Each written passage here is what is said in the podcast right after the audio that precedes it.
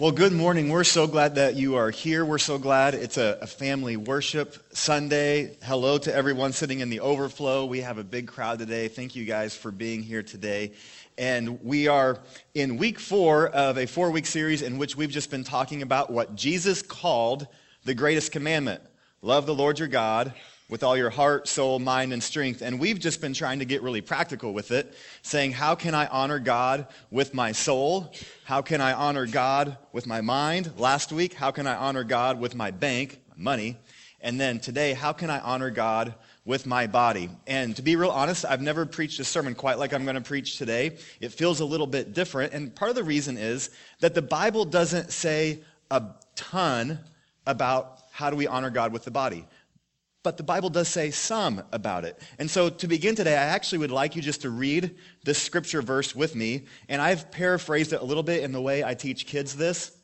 And so 1 Timothy 4 8, uh, let's just all read this together. Ready? Here we go. For physical training is of some value, but spiritual training is of great value.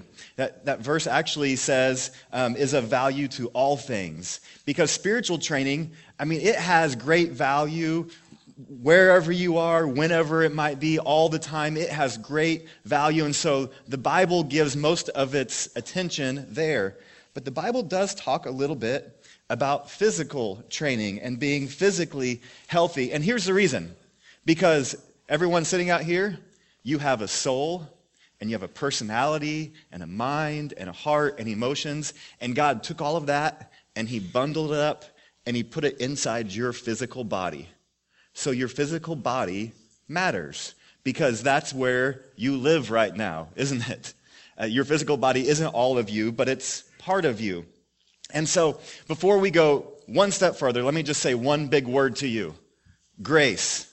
I hope that you hear grace today. My prayer is that when you leave today, that nobody leaves thinking, man, I just feel beaten up and rotten and terrible. Just the same as we didn't want anybody to leave last week thinking, man, my finances are a mess and I just feel beaten up and rotten and terrible. We want everyone to leave thinking, God has grace on me and I am encouraged and here's some ways that I can take some steps to grow and to better honor God with my body. Don't we, every person here, have a few things that we could do a little bit better to honor God with our body? We all have room for growth, right? So on the count of three, we're going to say grace. One, two, three.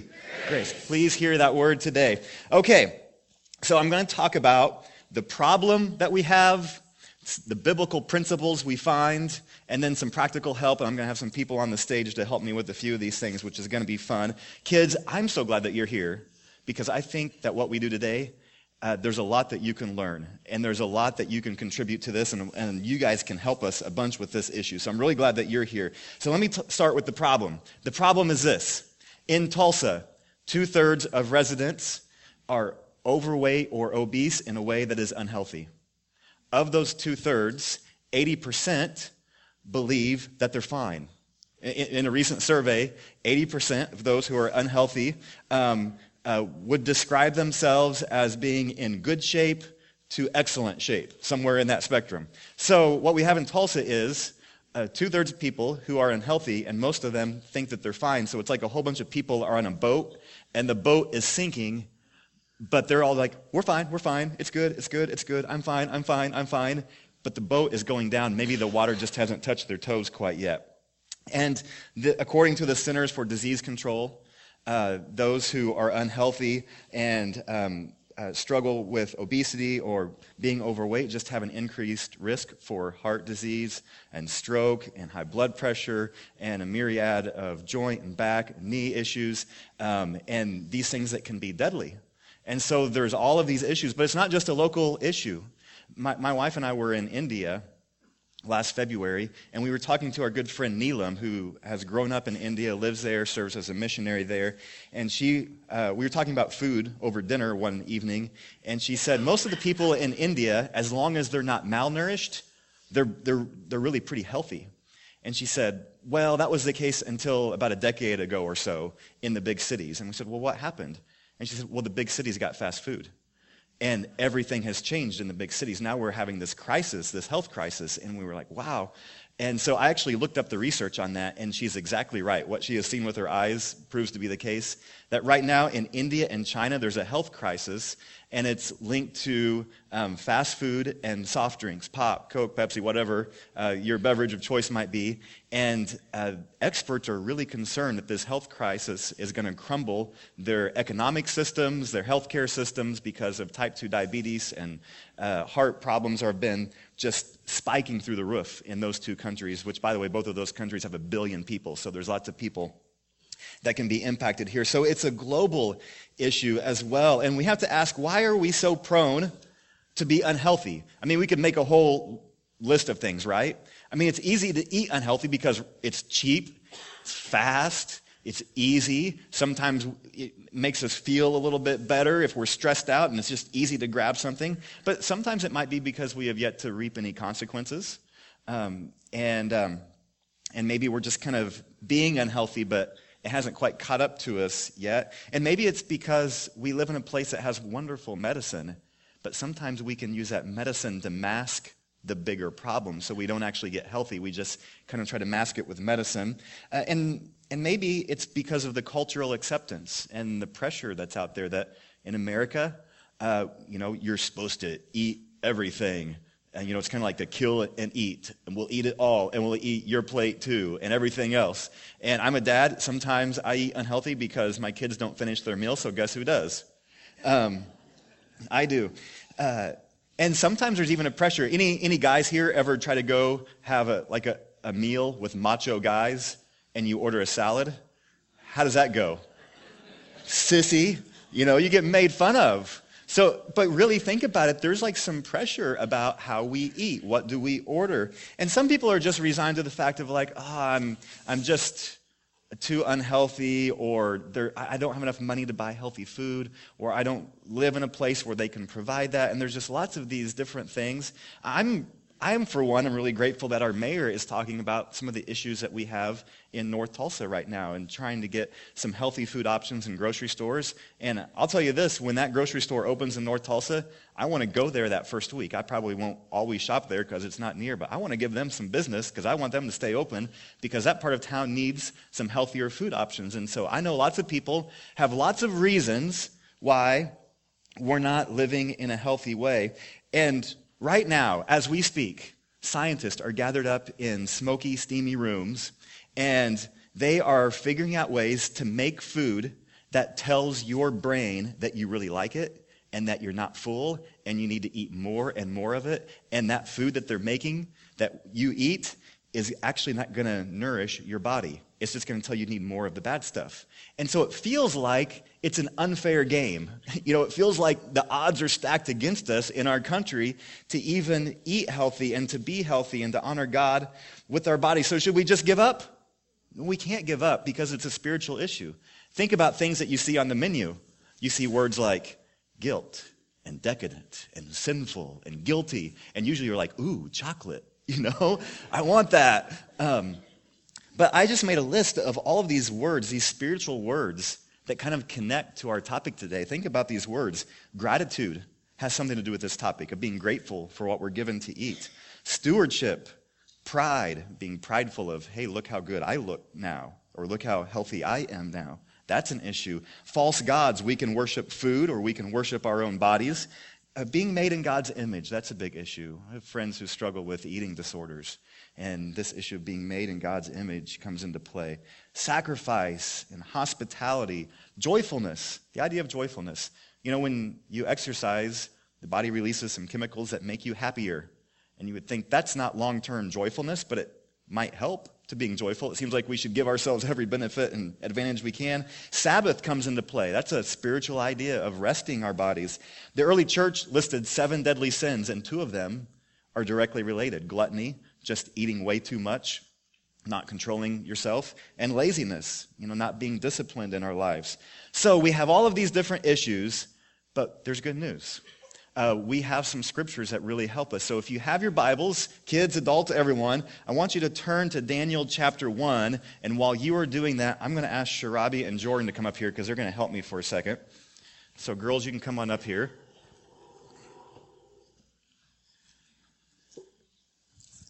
All right, so King Nebuchadnezzar, king of Babylon, uh, was uh, a, a, tyrant, and he uh, went and he conquered the Israelites, and he took the Jewish people, and he went and he found some of the best and the brightest young guys, probably between about the ages of 15 and 18, so just a little bit older than both of you. And he took them, he's like, I'm going to train these guys to be the very best and the very brightest, and they're going to serve me. And probably he was going to use them to kind of control the Jewish people to like him. That's what kings kind of do in power. Um, but anyway, they were going to be part of this three year training program. It involved learning literature, history, language. It involved physical things, but it also involved it also involved eating from the king's table. So, what does it mean to eat from the king's table? Well, we all know that the king ate Burger King. Well, maybe not. Um, but it's the best example I could find because I couldn't find a huge pig with an apple in its mouth, and I didn't really want to have that on the table for the whole sermon. Um, so the Burger King is just going to represent what King Nebuchadnezzar's crew would have been eating, what the people he was training, and actually would have been really fancy food, and it probably would have been uh, it was lots of meat and wine. So it was fancy food, but it wasn't healthy food necessarily, and Daniel is okay with learning the literature, the history, the language, all of this, but he says, eh, I, I kind of don't want to do the food thing. Can I, can I do something different? And the person in charge of all of this, who was underneath Nebuchadnezzar, said, uh, Well, you, you've got to eat what you got to eat. And Daniel says, Well, let me make you a deal. So, um, who wants to be Daniel? Good choice. Come over here. Okay. Sharabi, you come over here. So, um, Sharabi is going to represent those who ate from the king's uh, table, and then Jordan can be Daniel and all of Daniel's crew, um, the Jewish men who love the Lord, and said, uh, We have this other option for you. And so, if you found Daniel chapter 1, I'm just going to read this kind of story, and you can kind of imagine how it plays out here. I'm going to begin in verse 12. So, this is Daniel speaking to the guy in charge of their training plan, okay? He says, Please test your servants for 10 days. Give us nothing but vegetables to eat and water to drink. Then compare our appearance with that of the young men who eat the royal food and treat your servants in accordance with what you see. So he agreed to this and tested them for 10 days. So it's going to be a 10 day test. It's almost like a reality show. It's like, let's see how it goes. Let's see who can look the best and be the best uh, after, after all of this. So we're going to eat vegetables, and, and Nebuchadnezzar's guys are just going to eat the king's food. Here's what happens, verse 15. At the end of the 10 days, they looked healthier and better nourished than any of the young men who ate the royal food. So the guard took away their choice food and the wine they were to drink and gave them vegetables instead. So Nebuchadnezzar comes and, and they all do this evaluation. like, well, you guys look healthier. And, and he even quizzes them and like, you did better on your test. So you don't get to eat this food anymore. You get to only eat vegetables and water. And I imagine that wasn't very popular for all of these guys who were eating, you know, like pork and bacon and wine. And they're like, hey, and maybe they learned to appreciate it. And so what we find out was that Daniel's way was not popular, but was it better? Absolutely was better. Okay, give these girls a hand. You can sit down. Here you go, Jordan. You can have a crown. The guy at Burger King even gave me one for free and didn't make me, make me buy anything this morning, which was awesome. So let me just run through a few principles that we learn from this um, that I think are important for us, and they're in your sermon note uh, page if you want to follow along there. But principle number one is this Your body is not worthy of your worship, but it is worthy of your care. Gary Thomas says this View your body as an instrument not an ornament. Because your body is an instrument that God can use to help people and to care for people and to serve people and to do His work. But we should never view our body like an ornament that you hang on a Christmas tree that's just shiny and glittery for people to look at. So we have to kind of talk about motivation here. Why do I want to be healthy? If your reason to be healthy is so that you look awesome at the, at the swimming pool this summer, then you probably need to question Am I just worshiping my body? Is that all it's come to? And there's a lot of people who have gone from being unhealthy to healthy but now they're an unhealthy healthy, if you know what I mean. They're only being healthy so that they can glorify themselves, not to glorify God. With that said, there's others that sometimes we're tempted to just not care for our body at all. And I think God wants us to have this healthy balance of caring for our body but never worshiping our body. It's a matter of motivation. By the way, Daniel lived to be a really old guy. He outlived the, several kings and he outlived the entire Babylonian Empire. We're not exactly sure how old he was, but he was an old guy. So, whatever he was doing, the vegetable water thing for him, maybe a little extreme for you, but it worked. it worked for him. And God used him in amazing ways for many years, even into his old age. Principle two view exercise and eating as spiritual. If we didn't have this one, I wouldn't be preaching the sermon. If this was just all a physical self help thing, I'm not interested in preaching that sermon. But we need to begin to view all of this as spiritual. Proverbs 23 has this surprising, kind of shocking verse. It says this When you sit down to eat with a ruler, think about what is in front of you. Put a knife to your neck if you are a man who is given to too much eating. Do not desire his special foods, for they are put there for no good reason. It's almost like Daniel had heard this verse before. Because like, I'm not going to go for the king's special foods. Self control is a spiritual issue, right? It's a fruit of the Spirit. Discipline is a spiritual issue. 1 Corinthians 6 says, the body is meant for the Lord.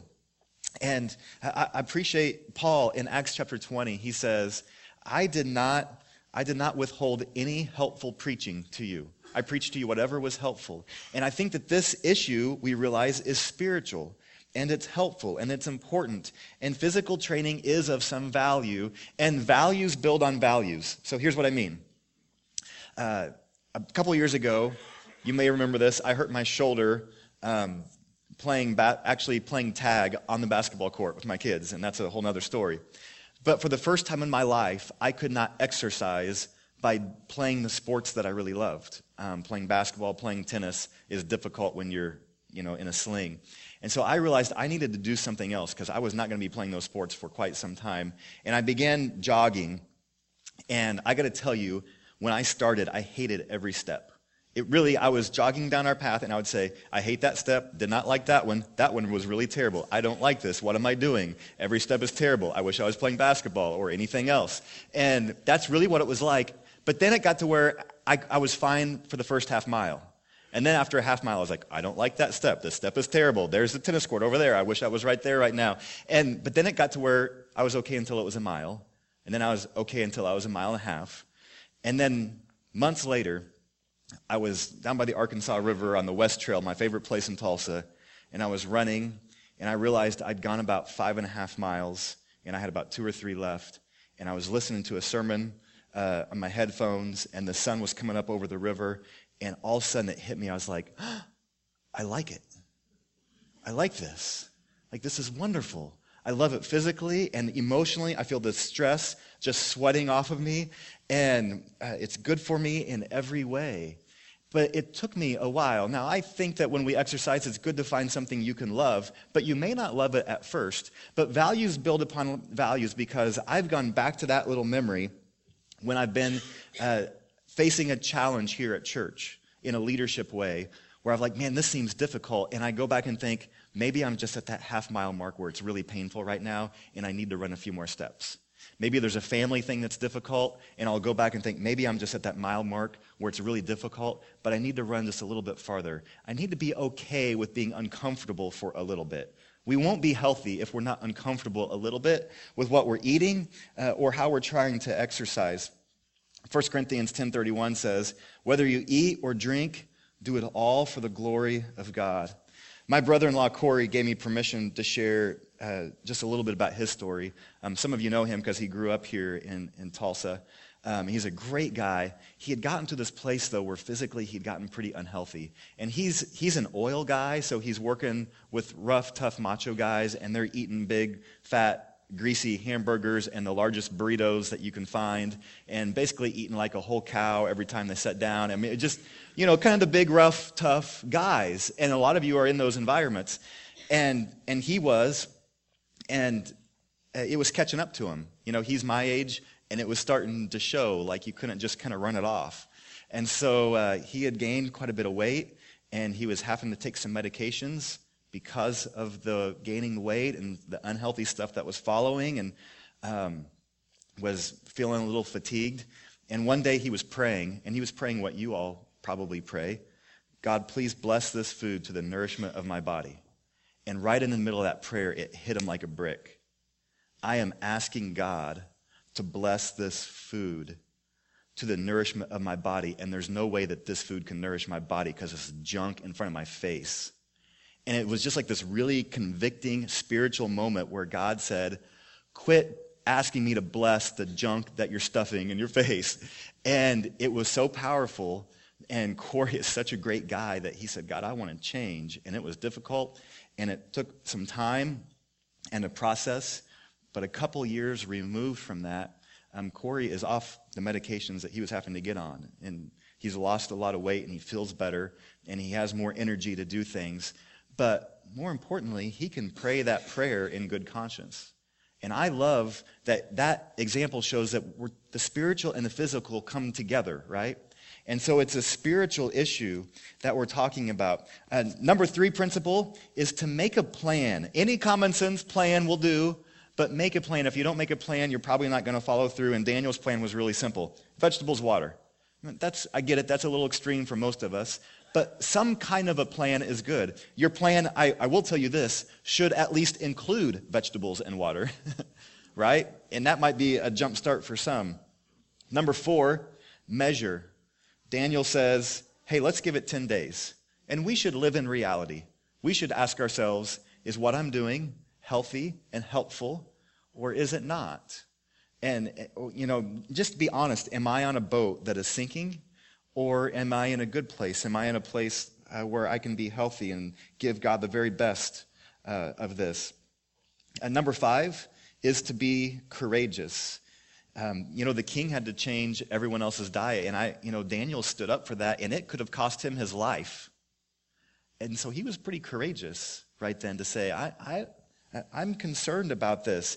And I think for Daniel, he realized that I've got to steward this body and honor God in this way. And think about this if God has given you a friend, you should care for that friend. If God has given you a spouse, you should care for that spouse. If God has given you money, you should care for that money and give it away and spend it wisely. And if God has given you a body, and He has, I don't see any ghost out here, if God has given you a body, you should care for that body. It's just a matter of stewardship. What God has give, given us, we ought care for. And, and for, for Daniel, it was being courageous, caring for his, even when it was against the norm, against the culture. Number six kind of balances number five. We got to be courageous, but also, please hear this be gentle and gracious. Did, did you notice that Daniel did not say, hey, let me eat vegetables because those slobs over there are just eating all this. He doesn't, he doesn't belittle anybody. He doesn't throw anybody under the bus. He doesn't say, I'm better than you. Because when people do that to you, it's not very motivating, is it? It makes you want to hit them with a skillet, um, but it doesn't make you want to be healthier, right? And so we need to be gentle and gracious. And by the way, that means being gentle and gracious with yourself, right? because the first person we tend to beat up is ourselves. And that's not healthy. God is gracious with us, and we need to be gracious with ourselves. You know, there's times that my diet, uh, what I eat, is way outside my control. If you have me over for dinner, I will eat what you put in front of me. My mama taught me that, okay? And when we went overseas, uh, whatever was put in front of us, we ate it. And I know that they were putting more in front of us than what they put in front of themselves. It's why I gained, it's why I gain weight on every mission trip I go on. Um, and uh, uh, there, there's times where our diet is outside of our control, so we're just gracious. We don't be mean to people. Um, and there's just times where you're going to have to kind of be in this gray area of when do I need to be a little courageous and step aside, and when do I need to be gracious. But we need to be gracious with ourselves and with other people. And uh, I, I realize today, you know, one of the things that we have to do is just practically try to help people. And so I think one of the best ways that we can help and resource you today is I've invited Dave and Sloan to come help me today. So if you all don't mind coming up here, that would be great. Uh, many of you know Dave is our pastoral care minister, but has been on a bit of a health journey um, over the past uh, year, especially. And uh, Sloan um, is an expert dietitian at St. Francis. And um, yeah, we'll grab one more stool there. Go ahead, Sloan. I don't know who that was. Might have been the carrots, might have been Dave's stomach. I've heard it before. um, she also works with athletes at the University of Tulsa. So uh, I like that she's thinking about not only um, like how can the athlete fuel their body, but also at St. Francis, how can the person who's been in really bad health for a long time make some healthy changes? And so, kind of that whole spectrum. And one reason both of them are on stage is because they they both learned a lot and um, Sloan's the person I know in this world who knows the most about this subject, but I've always found her really gracious, and I really, really appreciate that. And so I feel good about her sharing today. So I just asked her if she would begin today by sharing one of the most surprising things you'll ever see, and I promise you that you'll remember it. So, Sloan, tell us about this brownie you've got here. Okay, first off, if you eat a brownie, you're not evil. Okay? Good. You got that? A brownie is a treat. But I wanted to show you, as Brian had mentioned, um, we live in a world of convenience. And I want to point out that we have to eat. We have to have calories. There is no wrong in that. So, eating calories is what's expected. You're supposed to survive. But in this world of convenience, when you go into a convenience store, if you're not paying attention, if you just want a little bit of a snack, if you just need a piece of chocolate, I wanted to bring you a brownie that I got in a convenience store. And as you can see how big this brownie is, it's a little bit bigger than I would hope most of you would cut out of a pan. But nonetheless, what's so shocking about this brownie is if you want to formulate in your mind just for a second, you don't have to yell out the answer. How many calories do you think might be in this brownie? So you've got a number in mind, right? If you had the number 420 calories, that's what's in this brownie. 420 calories, to put it into perspective, most people eat about five to six or 700 calories per meal on a good moderate meal. Um, 420. So therefore, this brownie is not a good idea. And I want to point out, if you're in a convenience store and you think, I just need a little piece of chocolate, don't go for the brownie. Um, I want to mention that QuikTrip is really good because they have single serving little pieces of candy. If you need a piece of chocolate, get a piece of chocolate. But with that brownie, um, if you grab this, if you're not paying attention, Probably not the best idea. Also sitting in front of me is a bowl of carrots, right? I wanted to show you that that's exactly 420 calories. Most of us would not think, I think I need that bowl of carrots. I need a snack, a real quick snack. I'll eat that in the car.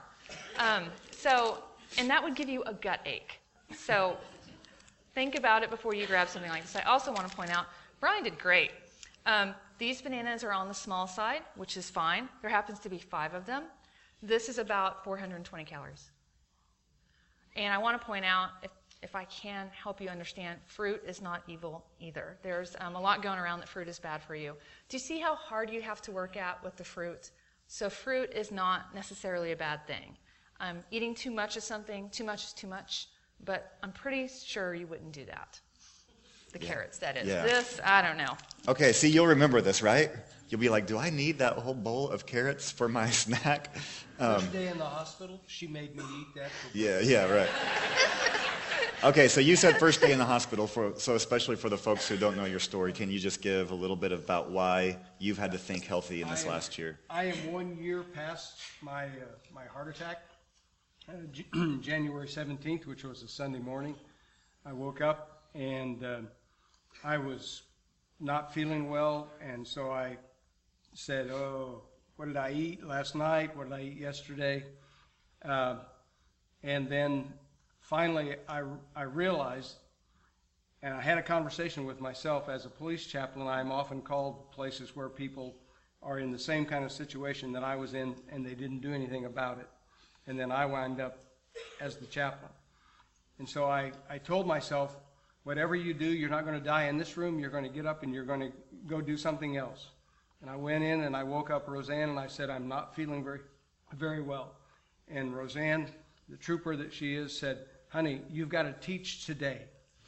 thought about that. Thank you, sweetheart. and then I said, no, I'm, I'm having chest pains. So that, that changed it. And so that was uh, January 17th, uh, 2016. And so that began my journey of dealing with all of the all of the lies I had told myself about my diet, about my behavior, about my health. Okay. Yeah, and Sloan, you talked about a phrase that you use called, which is "you got caught." Can you tell what you mean by that? Um, so I work at St. Francis Hospital in the cardiology on one of the cardiology floors. Um, Dave was on my floor, and it's not that I just said it only to him, but um, I tell this to most people. If you think for a moment, um, they're a captive audience to me. They're paying attention. They're scared, and that's exactly where they need to be. And I will point out to them that um, you've been going on for so long, making bad food choices, maybe not getting enough sleep, lack of exercise, you know, a number of things. Um, it could be genetically predisposed to have this heart attack, but nonetheless, when you eat incorrectly, um, it doesn't help. And so I tell them, you, you got caught. You just got caught. Just to help them realize it's time to change. Yeah. So, Dave, what have been some of the biggest challenges for you in changing your habits now from what they were a couple of years ago? I think the well, first the to realize that it does affect. I, we, I think we sometimes think that won't get me. The getting caught when when Sloan in my hospital room said, "Dave, you got caught." Uh, that really helped me realize decisions that I've made in the past had to be changed, and so one of the biggest biggest things is to to recognize that what goes into my mouth really does matter.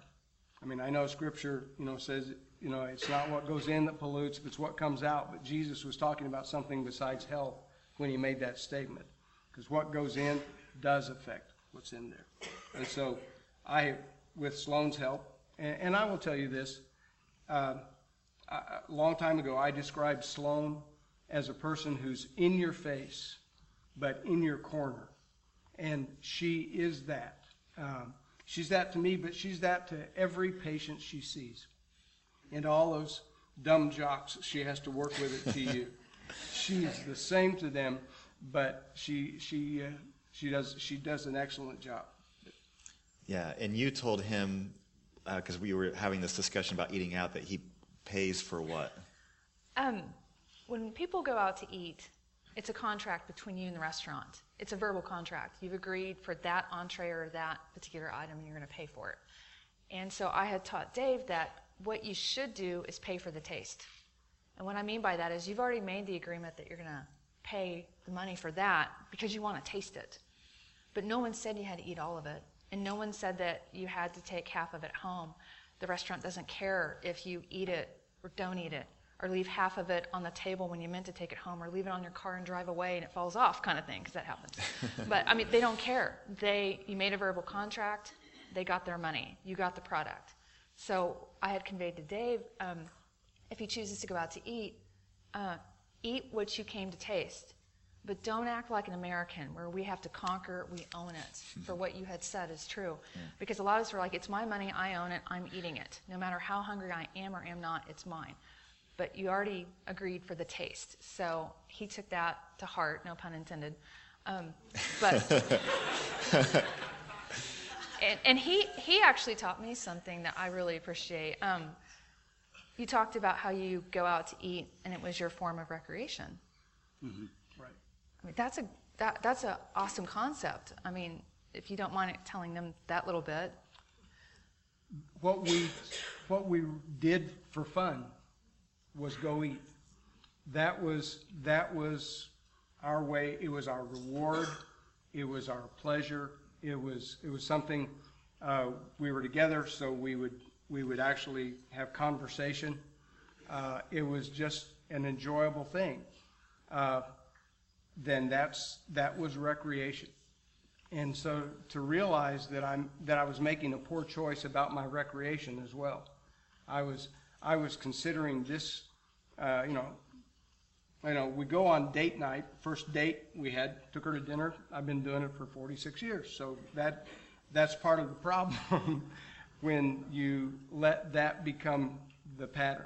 Now, we still, we still go out, but uh, it's, that's not, you know, the whole, and, and Sloan's term of conquer. Uh, I am of financial nature that I paid for it. By golly, I'm going to eat it all. And, and the fact that I don't need to eat it all. Uh, when, we go out now, we split one and we still take home stuff. So uh, that's, that is something that we have learned through this process. Well, it's funny because you, there's there's two of you and you get four meals out of it. Because he taught me that they take half of it home and then they split that again later. So he's getting, they're they're eating.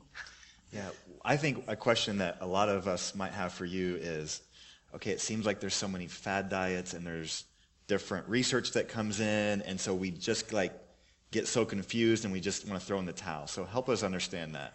That is a hard one. I understand. Um, the biggest, we'll talk about eggs. You know, in the 1970s, they said eggs were bad for you. Late in the 1980s, they said eggs are fine, but nobody heard that story. So everyone thinks eggs are bad. Um, eggs are not necessarily bad. An excess of eggs can be bad. And so, can you have eggs? Yes. I do work with a doctor who tries to eat a 10 egg omelet every morning. Whoa. And I can't reason with him because his logic is that because and he's a he's a he's a wonderful man. He's a fine doctor. I, I love him so much. Does a great job. But he works until ten o'clock at night. So in his mind, it's logical if he eats that kind of a hearty breakfast and then skips lunch and dinner, he should be fine. But nobody needs a 10 egg omelet. It's maybe beyond hearty. Uh, yeah, yeah. You know, is he eating? Yes. Is he is his timing off completely? Is the amount too much? Yes. Yeah. And we need to stop right here. Matt, that is not a test for you. Yeah, That- yeah, yeah. That's No not. challenge? I Yeah, it's not a challenge. It's not Yeah, a yeah. challenge. But but to answer your question, there's all kinds of research that comes out all the time. Another one is coffee. You know, coffee's good, coffee's bad. Coffee, you just just hold on. It's like Oklahoma weather. So I mean, you just but don't be discouraged. Don't I mean when you hear that, if that helps. Yeah. So, but so then help us. Just what are what's some simple advice for any of us out here saying, okay, just give me a couple little nuggets of wisdom of here's what I should be eating, drinking, whatever. Okay. Well, um, start reducing, or if you're bold enough to eliminate the things that you know are not good for you. I would not have to teach you anything. I think you already know what's good and what's not good for you. You guys know that. The credit is yours. You know. But start reducing. Um, I typically tell people look at volume and content. You would never eat. I mean, I don't know why. Maybe Matt for a challenge. I don't know. Um, Youth group challenge, carrot eating contest. the volume is too much. When you feel full, you're full, and actually you're way past that. So, you know, do you need that kind of volume? Content. This is calorically dense, dense calories. Do you need this? Thanks. So, volume and content. And then you had a great thing that you do. The sigh? The what? The Oh, sigh? Oh, on the sides? No, no, the sigh. When you're eating, you. Oh, yes. I I can't remember where I read it, but I was sharing with Sloan that literally I will watch for my sigh, S-I-G-A, when I sigh. And when we're eating, the first time I sigh is the, my body saying, hey, that was good. You're through. And the problem is, I would go, well, I'm going to sigh again, and you know, but literally, your body will begin to begin to say, I I think you've had enough, and I and I had to learn to eat slowly. Now, Brian is surprised at that because when we have staff meeting, they're always waiting for me to finish. I like to start early before they do. They get finished, and I'm still I eat breakfast and lunch, and he's still on breakfast. but, but watching the watching the really literally watching the volume Yeah. and and your body will help you if you go slowly and pay attention And then fruits, it's not a joke. Fruits and vegetables. I mean, start incorporating those. That that's an easy thing to do. Easy thing to do. And you talked about just a basic general principle is half of your plate. Talk about that as well. Um, there is a plate method. A lot of people try to follow. Um, half the plate would be like the entree. Now, I don't mean huge chicken fried steak. So, But half the plate would be the entree, the other half would be like fruits and vegetables, if you want to try that. Um, again, content, remember content. Okay, so why is breakfast important? Breakfast sets the tone for the day. There was current research that came out, just one study that said breakfast is not needed. Uh uh I call foul because it sets the tone for the day. If you eat breakfast, and breakfast to a dietitian, in Oklahoma, I had to quit asking um, people, do you eat breakfast? Because in Oklahoma, we think it's a sit down meal with time and space and room. And so I asked people, do you eat breakfast? And they're like, uh, no. And I had to think, I'm like, so what do you do on the way to work? Well, I have a coffee and donut. Well, in the dietitian's world, if you ate, that's breakfast. It, cold pizza, that's your breakfast, you know. So we want people to eat within two hours of waking up. That is the best thing you could do. It doesn't have to be monumental Oklahoma breakfast. Um, just eat something, and it sets the tone for the day. People who eat breakfast likely do not overeat at lunch. In fact, they complain that they can't eat very much at lunch. Is that a problem? So, you know, I, I want people to consider that breakfast actually sets the tone for the day. It also makes you less cranky. I mean, think about your coworkers. You're doing them a favor, maybe, um, if you would eat something. And so it, it, just it sets the tone for the day. Yeah. Uh, we just have a minute left. Is there any other tip or thing that you either of you want to toss out? I, I would just, I would say that my success really is because Roseanne changed her kitchen. Um, I mean, we went through the classes, all the materials that we received, and we used to say we don't use much salt, and I'm going to talk about salt. We don't because we didn't add a lot until we started reading the labels and how much was already there before we got in it.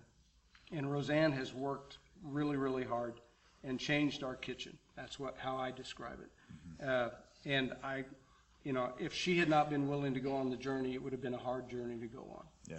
And then, and then the exercise. You know, Brian talks about the fourth mile. and You know, you know, I get I get 3.2 miles done on a 5K, and I am ready to call it a day. Uh, but and when I run, I've told Sloan, when I run, I feel like a sack of rocks going downstairs. Uh, but she's going to help me at some point where I don't feel like quite as big a sack of rocks. But but doing doing the things that you can do will have, you know, like like in Daniel's case, doing those things will make a difference. Yeah. And one thing that Sloan says is walking is so underestimated. Walking's underestimated. People think that it doesn't count. It counts. It counts. Your feet still do the same mileage. So if you have even 10 minutes in the morning to walk, or 10 minutes in the evening, or hey, how about both? Walking you can do. It doesn't require special equipment necessarily.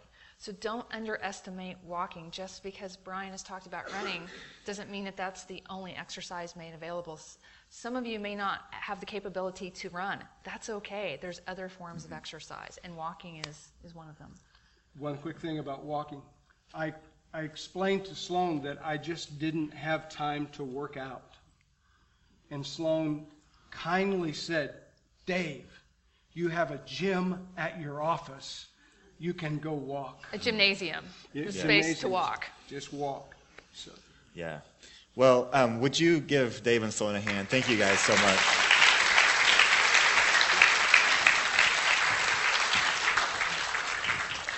Obviously, there's plenty more tips to be had, but I just want to come back to this thought that we're all on a journey. But if um, I, there's probably just shy of 300 people in our building today, um, we have a big crowd today. And if being healthy physically helped you live on average 10 better years, maybe not just be alive, but 10 better healthy years, what could God do with 3,000 extra years of his people serving him in this city? Think, about that way. That's kind of monumental to think about. Um, that God could do some great work um, because we honor him and we want to be gracious. And the, the beautiful thing about Christ is that his body was an instrument that he used for us. And today we're going to have a time of communion together where we honor and we remember and we celebrate and we are thankful that Jesus Christ gave his body to us as a sacrifice so that we could have life in him, that he died on the cross to forgive us of our sins. And so if you are a believer in Christ, we certainly welcome you to participate with us, you can take the bread and the juice and uh, hold on to that and uh, just take it whenever you're ready, or you can just place the, the cup back in the, in the holder when it comes by you, whatever is more comfortable for you. So let's pray. God, we thank you so much for your love and care for us. And um, God, we thank you that your son, Jesus, um, died for us, gave his body for us. And we're imperfect in every way physically, emotionally, spiritually, the whole thing. Uh, we have so much room to grow, but in these moments we stop and realize that you are perfect and you love us and you died for us. And uh, you look at every single person here and just uh, brim with love and care for them. And we thank you so much. In Jesus' name, amen.